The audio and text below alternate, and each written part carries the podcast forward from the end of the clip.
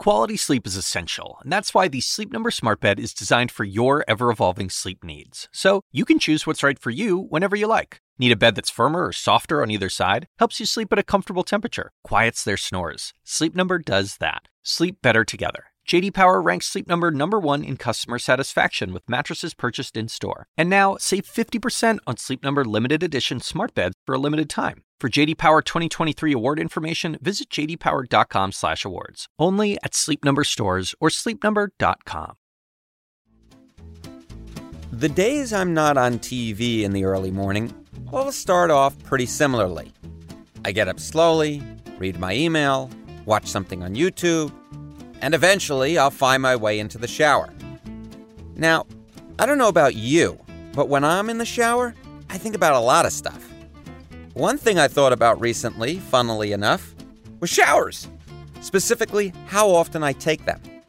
I'm firmly in the camp of people who shower every day.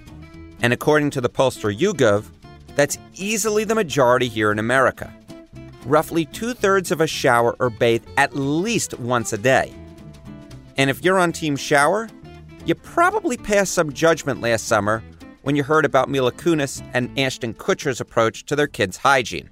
Just weeks after the couple sparked a debate over celebrity bathing habits when they revealed they only bathe their kiddos when they're, quote, visibly dirty.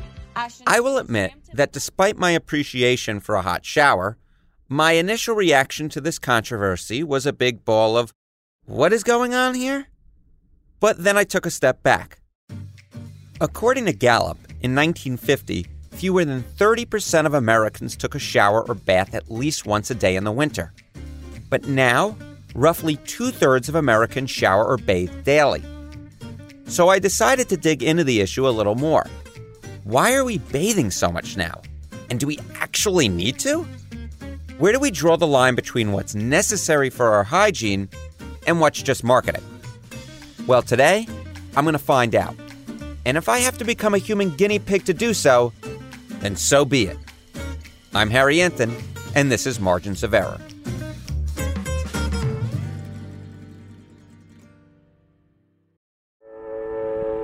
The most important thing, of course, is a daily bath in summer. Or in winter, when you're less hot and sweaty, every other day will do. Make it a shower or a tub, whichever you like, morning or night. It doesn't matter, just so you keep yourself clean. This is from a 1950s educational video designed to teach eighth graders proper hygiene. But the advice hasn't really changed since then, right? It's all about keeping yourself clean. And we Americans love keeping ourselves clean. We're obsessed with it. In this country, health and beauty products comprise a multi billion dollar industry. But to understand our current obsession with being clean, we have to talk about where this impulse came from. And the history of hygiene? It's a little more complicated than you might think. People were extraordinarily clean, followed by centuries in which people were extraordinarily dirty. This is Katherine Ashenburg, author of the book The Dirt on Clean An Unsanitized History. If you want to understand America's current fascination with cleanliness, Katherine says, all roads lead to Rome. The ancient Romans colossal imperial baths in which they poured unbelievable amounts of resources as well as technology. These places, which were stunning, they were art galleries and sculpture galleries and gardens, and you could do all, all kinds of things in waters of different temperatures. People think that the average Roman man could spend up to three hours a day in one of these imperial baths.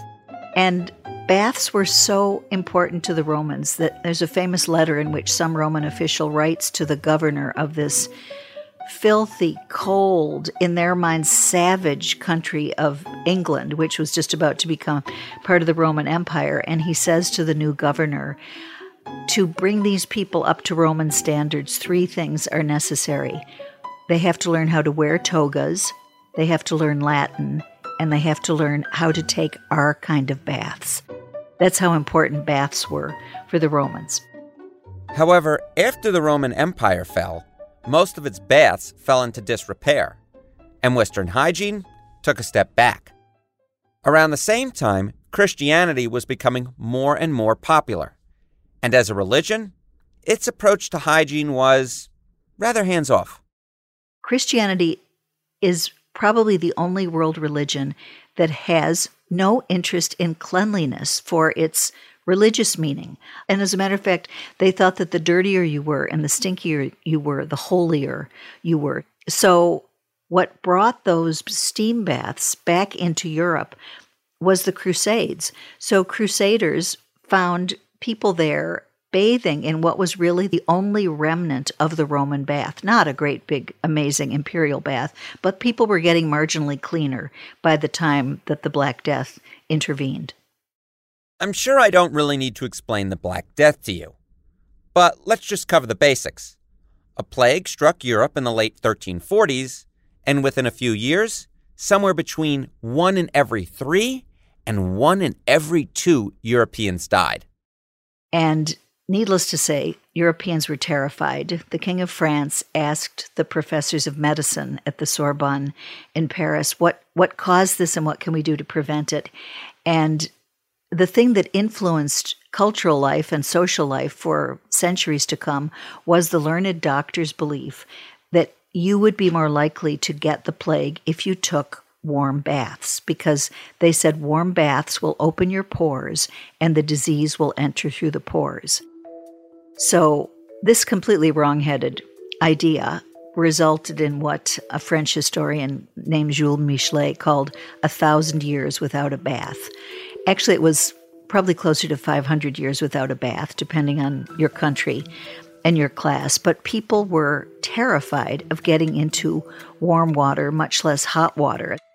For example, 17th century, Louis XIV, the King of France, lived a very long life. He was a very athletic guy, uh, and he took two baths in his entire long life. Did you catch that? Louis XIV lived for almost 77 years, and he took two baths in his whole life. Two! But Louis XIV was considered very, very clean because he changed his white linen shirt three times a day. And this was the really weirdest thing of all about the 17th century. They believed that if you put on a white shirt, the flax in the linen would draw out dirt from your body, which I, I, I don't think that's really true. But anyway, Louis XIV passed for a very fastidious guy. So within just a couple hundred years, how did we go from the flax in your linen will draw dirt from your body to being obsessed with being clean? You can see signs of it first in the 18th century. The signs depended on the country you lived in and your class, but broadly speaking, people were beginning for the first time not to enjoy the smell of sweat, either your own sweat or other people's sweat. But it took a very long time. And it really wasn't until I think it's the 1860s that a doctor actually wrote a book called Baths and How to Take Them. Because the taking of a bath was such a lost art that people had to be instructed how to do it. At the same time, people were seeing firsthand the positive effects of our growing understanding of germ theory. And much of it happened during the American Civil War people in charge of the Union Army created a thing called the Sanitary Commission, which at first was very much laughed at. It was inspired by Florence Nightingale, who had found in the Crimean War that deaths, um, not through being shot, but deaths from being a soldier in a war, could be cut enormously um, if you gave soldiers soap and water and a pail and they washed themselves and cleaned their sheets, and they were much less likely to get infected and to die of, of an infection. So, after the Civil War, two things became a much larger part of everyday life in America. The first, affordable soap that wouldn't hurt your skin if you used it frequently. They didn't have what we call toilet soap. They had soap in which they washed their clothes, in which they washed their floors. But it was very harsh and it was also very soft. So it took a long time for people to develop an affordable toilet soap, a soap in which you could wash your body that was hard, that wouldn't turn into some disgusting, mushy mess, and that would not hurt your skin. Humans had been making soap for thousands of years. But in America, it wasn't until the 19th century that store bought soap started becoming more common, though, for most people, it remained a luxury item for many years. Which brings us to the second thing that became a much larger part of everyday life here after the Civil War. At the same time, a new thing under the sun in a large scale way was born, and that was advertising. Advertising and soap kind of grew up together and supported each other. I would say, other than patent medicine, the selling of soap was the outstanding success of the early years of advertising. And they found Americans a really, really susceptible public for their messages. So that would be like pictures of apparently lovely young women, and the tagline would be always a bridesmaid, never a bride. Why? Because she didn't use ivory soap or Colgate Palmolive or whatever it was to clean her body, and she could, very important word in soap advertising, she could offend without even realizing it herself. So, since store bought soap was still a luxury item for many people, and if you look at the polling on bathing, even to this day, you'll see clear divides based on socioeconomic lines. Advertisers had to convince Americans to spend their hard earned money on soap. So, soap became aspirational. If you wanted to climb the ladder, pull yourself up by your bootstraps and all, you needed to smell good. And so, you needed to buy soap. But soap advertisers didn't just settle with trying to make you feel inadequate. No, no. They also latched on to the public's growing trust in germ theory. Somewhere around the cusp of the, the beginning of the 20th century and moving into about 1920, people really began to understand that it was not just it would prevent you from getting married or getting promoted, but that it was actually physically dangerous to be uh, unclean. So that was really I won't say a feather in advertising's cap because it was serious, but it really coordinated very well with what they wanted to do. Of course, buying and actually using soap was predicated on access to baths. And as you might have guessed by now, the history of indoor plumbing in private bathrooms in America is complicated. But here's the short version. In the late 1890s, only the very wealthy had bathrooms in their homes. For the rest of society, you could either do what you'd always done store water in buckets and take a sponge bath every once in a while, or you could go to the public bathhouses. But bathhouses weren't a hit here in the United States. There were upscale ones for the well off, even though many of them already had their own bath or shower. And the public bathhouses for the lower class? Well, there weren't that many of them. They were cheap and they signified poverty. So, at the time, the people who had baths and showers of their own were much more likely to bathe than those who didn't. So, just like buying soap at the store, owning your own bath or shower became an aspirational part of American society. And within a short amount of time, things had changed pretty dramatically. By the mid 1930s, 89% of apartments in New York City had baths or showers and by 1940, 55% of all American houses had a complete bathroom. And this is where our present day obsession with cleanliness was born. Americans were being told constantly that they were too smelly, too sweaty, too dirty, and also that without hygiene products and without their own private baths or showers, they were being unhealthy. Soap and deodorant weren't only necessary for survival, Without them, you'd be a stinky loser. A real one two punch for the ages. But towards the end of the 20th century, things started changing again with something Katherine refers to as the hygiene hypothesis. This had a big groundswell in 1989 when the Berlin Wall fell. And a scientist whose name was Dr. Erika Mutius, she was investigating this kind of troubling rise in allergies and asthma attacks among especially children. She was from West Berlin, and she said, So I have the clean, sophisticated, affluent West Berlin children, and I have the poor, polluted, unenlightened children of East Berlin, and but they're from the same genetic background, etc. So this is a beautiful way that I can do my experiments. Dr. Mutius expected, like many of us might, that the clean children from the more affluent West Berlin would have fewer instances of allergy and asthma. But to her amazement, she found absolutely the opposite. The clean, unpolluted, prosperous children of West Berlin had all the allergies and asthma that people were beginning to worry about. And the poor kids in East Berlin in their polluted apartments did not. So the hypothesis was that we're making our houses and our bodies too clean and we're not giving our immune system anything to kind of exercise their muscles on. That is a fascinating kind of scientific bulwark towards people who are now trying to tell us that our over cleanliness is actually dangerous for our health. These findings set off a shockwave in the scientific community, which has led to decades of studies and research over this very question. Have we gotten too clean? After the break, I'll talk with a doctor who's got bad news for germaphobes. Our bodies are covered in germs.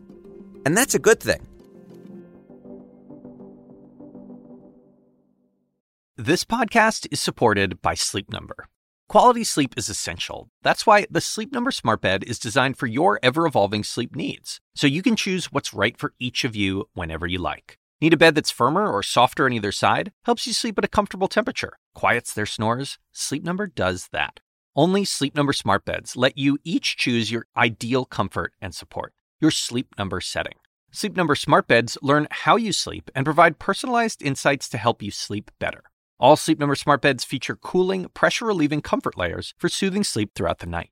Temperature balancing bedding is designed to move heat and moisture away when you're hot. When you're cool, they hold their energy to help warm you.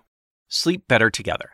JD Power ranks Sleep Number number 1 in customer satisfaction with mattresses purchased in-store. And now, save 50% on Sleep Number limited edition smart beds for a limited time. For JD Power 2023 award information, visit jdpower.com/awards. Only at Sleep Number stores or sleepnumber.com. Hey folks, welcome back. So, before the break, we were talking about the hygiene hypothesis, which suggested that our overzealous pursuit of cleanliness was actually leading to a rise in conditions like asthma and allergies. Now, it's easy to hear that and not along. But does that mean we should actually be dirtier? And how'd you respond when I said that? That you should be dirtier? If that thought made you shudder a bit, well, you're probably not alone. There's some things that are genuinely, like, really offensive, viscerally nauseating to people about certain human smells, but there's a lot of it that's just kind of, we're not used to smelling anything at all. And if you ever smell anything from a person that is, we say, gross or disgusting or whatever. This is Dr. James Hamblin. He's a specialist in preventive medicine, a lecturer at Yale, and the author of the book Clean The New Science of Skin and the Beauty of Doing Less. He made headlines a few years back when he decided to stop showering cold turkey. Uh, hygiene practices are one of the last areas where people will openly call one another gross or disgusting or whatever. Like we've we've made a lot of progress in a lot of other areas, but that is still just an area of just like unrepentant judgment, and we need to examine that. This unrepentant judgment has been with us for a while. Like take Pigpen, the Charlie Brown character. You're an absolute mess.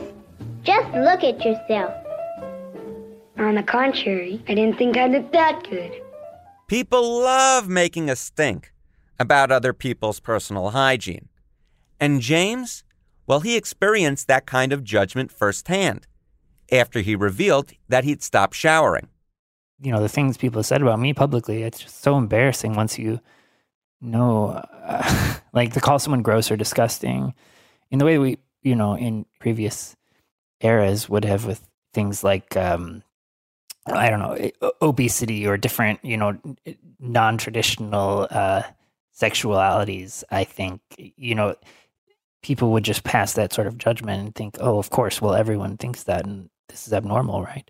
And, and it's not like people actually smelled me. They just heard that I stopped showering for a while and already I was gross. I'm disgusting.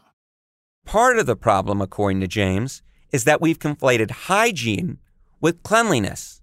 So I asked him to explain the crucial difference between the two. Hygiene is a term in public health for practices that are meant to prevent disease. So that's pretty straightforward. It's mostly that you don't want to be transmitting bodily fluids and sharing contaminated air with other people. So that that means uh, saliva, blood, mucus, vomit, basically anything that comes out of you. You want to make sure that that's cleaned off and that you are not transmitting disease. Whereas cleanliness is much more socially constructed and determined and involves things like do you smell um, offensive to people? Is your hair, you know, nicely combed, or uh, does your skin look oily? Um, it's much more judgmental. So I guess my big question would be, uh, why is this distinction between hygiene and cleanliness important to make?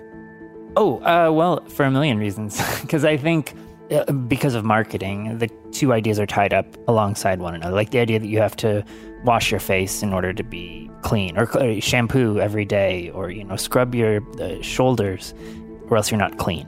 But I think a lot of people are doing it under the idea that there's some health aspect to it that they need to do it, and that is the the result of, of marketing. Now, over the years, scientists have spent a lot of time looking at what makes our skin tick. One area of growing interest? The germs, or microbes, living all over our skin, which make up our skin's microbiome. The microbiome is usually more casually defined as just like the microorganisms that live on and in us. T- typically, people s- talk about the gut microbiome because that is the largest collection of microbes that we carry around, but we also have microbes all over our skin, especially in the more oil heavy regions. So they live on us and in us, and they help us in various ways. And very few of them are disease causing microbes. So it's very different from, you know, if you are infected with COVID or anything else. For example, take something James wrote about in his book.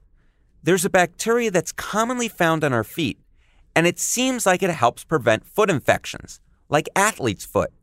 But it also smells horrible. So, how does one strike a balance between, well, these bacteria are seemingly good and useful, and also, I don't want everyone around me to smell my feet? yeah, um, that was a hypothesis from an evolutionary biologist and usually when we have things about ourselves that we don't like we'd say like why would we ever evolve to like have feet that smell offensive to everyone around us if we don't wash them regularly you know? And usually it's because the thing that is causing that thing we don't like was also serving some other important purpose.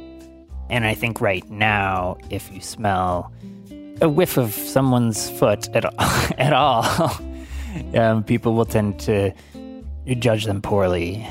But I think you don't want to do things that would kind of just offend the average person. You don't want to go out smelling terrible or looking so unkempt and disheveled that people are, uh, you know, think that you might be lost or intoxicated or something.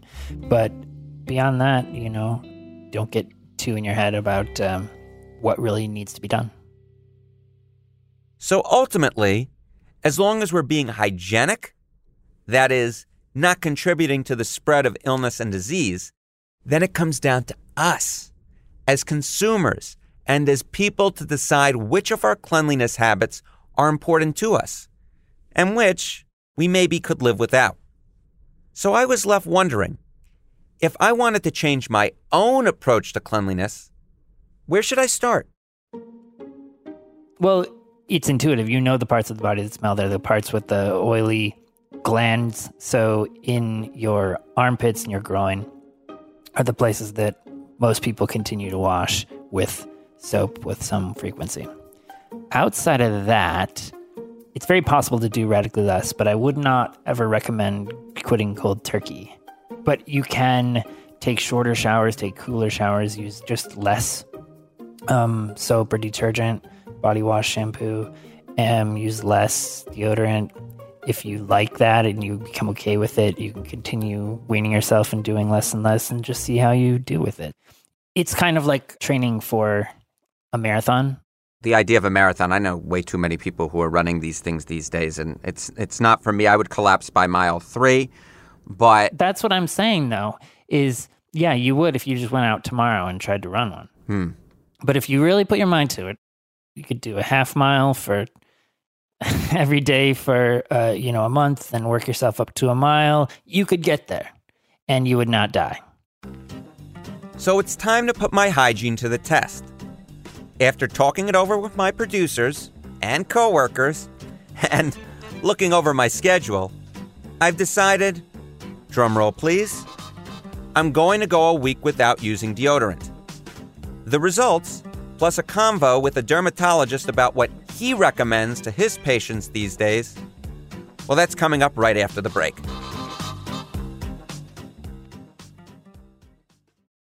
The assignment with me, Audie Cornish. Celebrities of all kinds are speaking publicly about their therapeutic trips, so to speak. It turns out there is a burgeoning industry ready to serve the new influx of people who find themselves turning away from traditional mental health therapy. The gap between what we know and what we don't about psychedelic therapy. Listen to the assignment with me, Audie Cornish, on your favorite podcast app. So, after all of this talk around hygiene, I was curious. What are dermatologists recommending to their patients these days? We always say it's it's all fun and games until someone gets a rash. This is Dr. Todd Kobayashi, who's been working as a dermatologist for over 20 years. And he agrees with the growing consensus in and around dermatology that here in the United States, we're overdoing cleanliness. We probably are too focused on cleanliness, afraid of bacteria, afraid of viruses, and it's mainly in I think infants and kids. Uh, where this occurs uh, when we are super clean, we're trying to sterilize everything in the house. Perhaps that exposure to those bacterial or viral pathogens as a child growing up makes the immune system less susceptible to developing allergies in the future. So, what do we need to do to be clean and healthy? Honestly, the list isn't all that long. Number one, and this shouldn't be too surprising given all we've heard in the age of COVID wash your hands. It certainly decreases the amount of bacterial and viral pathogens on the skin, especially when you're talking about medicine. Uh, you know, washing your hands before touching a patient is kind of a standard for us. Um, I have lots of patients that come in with hand dermatitis because they overwash. They're just washing too much. So, okay. Number one is actually wash your hands, but don't overdo it. And I get it. A lot of people I know still follow the suggestions, like sing happy birthday to yourself while you wash your hands. But like Todd said, overwashing has led to a rise in hand dermatitis. So, don't overdo it. Next on the list, brushing your teeth. And you know, flossing and all that is important too to keep the gums healthy. And if you want to keep your teeth when you're older and not have a bunch of holes drilled or pegs, it's probably a good idea to keep brushing on a regular basis. But outside of that, it really depends on personal preference and context. For example, how often should people shower? It depends on the person is is my answer because if if you are working out in the gym every day and sweating or if you're working outside in the dirt, it'd probably be reasonable to shower every single day, if if not twice daily in some cases. Um, if you're staying at home, watching TV, reading a book, uh, probably not necessary to shower every single day. Maybe every other day or every third day. So I decided to go a week without using deodorant. And I gotta be honest, I'm not sure anyone could really tell the difference. Well, no one said anything to me anyway. What I noticed was that I would wake up in the morning, and to be frank, I'd stink it up. A few days in, I wrote in a diary entry, quote, I haven't showered yet. I smell like absolute effing garbage. I'm hoping the shower does something. The next day I wrote to myself, quote, laying in bed with no deodorant is rough. But once I showered, everything was a-okay. Now, I do wonder what might have happened if I stopped showering too. It could have gotten bad real fast. But I think this gets at a point that we've sort of been circling around this entire episode. We often do more than is strictly necessary. It's not that we should stop doing everything we do to be hygienic, but oftentimes in our pursuit of being clean, we tend to overdo it. Chances are that you could take out a thing or two from your cleaning routine and still be healthy and still be pretty clean too. Of course, whether or not you actually want to go that route, well, that, my friends, is up to you. Coming up on our next episode, I've always wondered why do people who wear glasses seem smarter than those of us who don't? And is there a chance that they actually are smarter? Next time, we'll find out. Margins of Error is a production of CNN Audio and Western Sound. Our showrunner is Cameron Kell. Our producer is Savannah Wright production assistance and fact checking by Nicole McNulty, Mischa Stanton is our mix engineer. Additional support from Tameka Ballance-Kolasny, Dan Dzula, and Allison Park. Our executive producers are Ben Adair and Megan Marcus. And me? Well, I'm Harry Enten.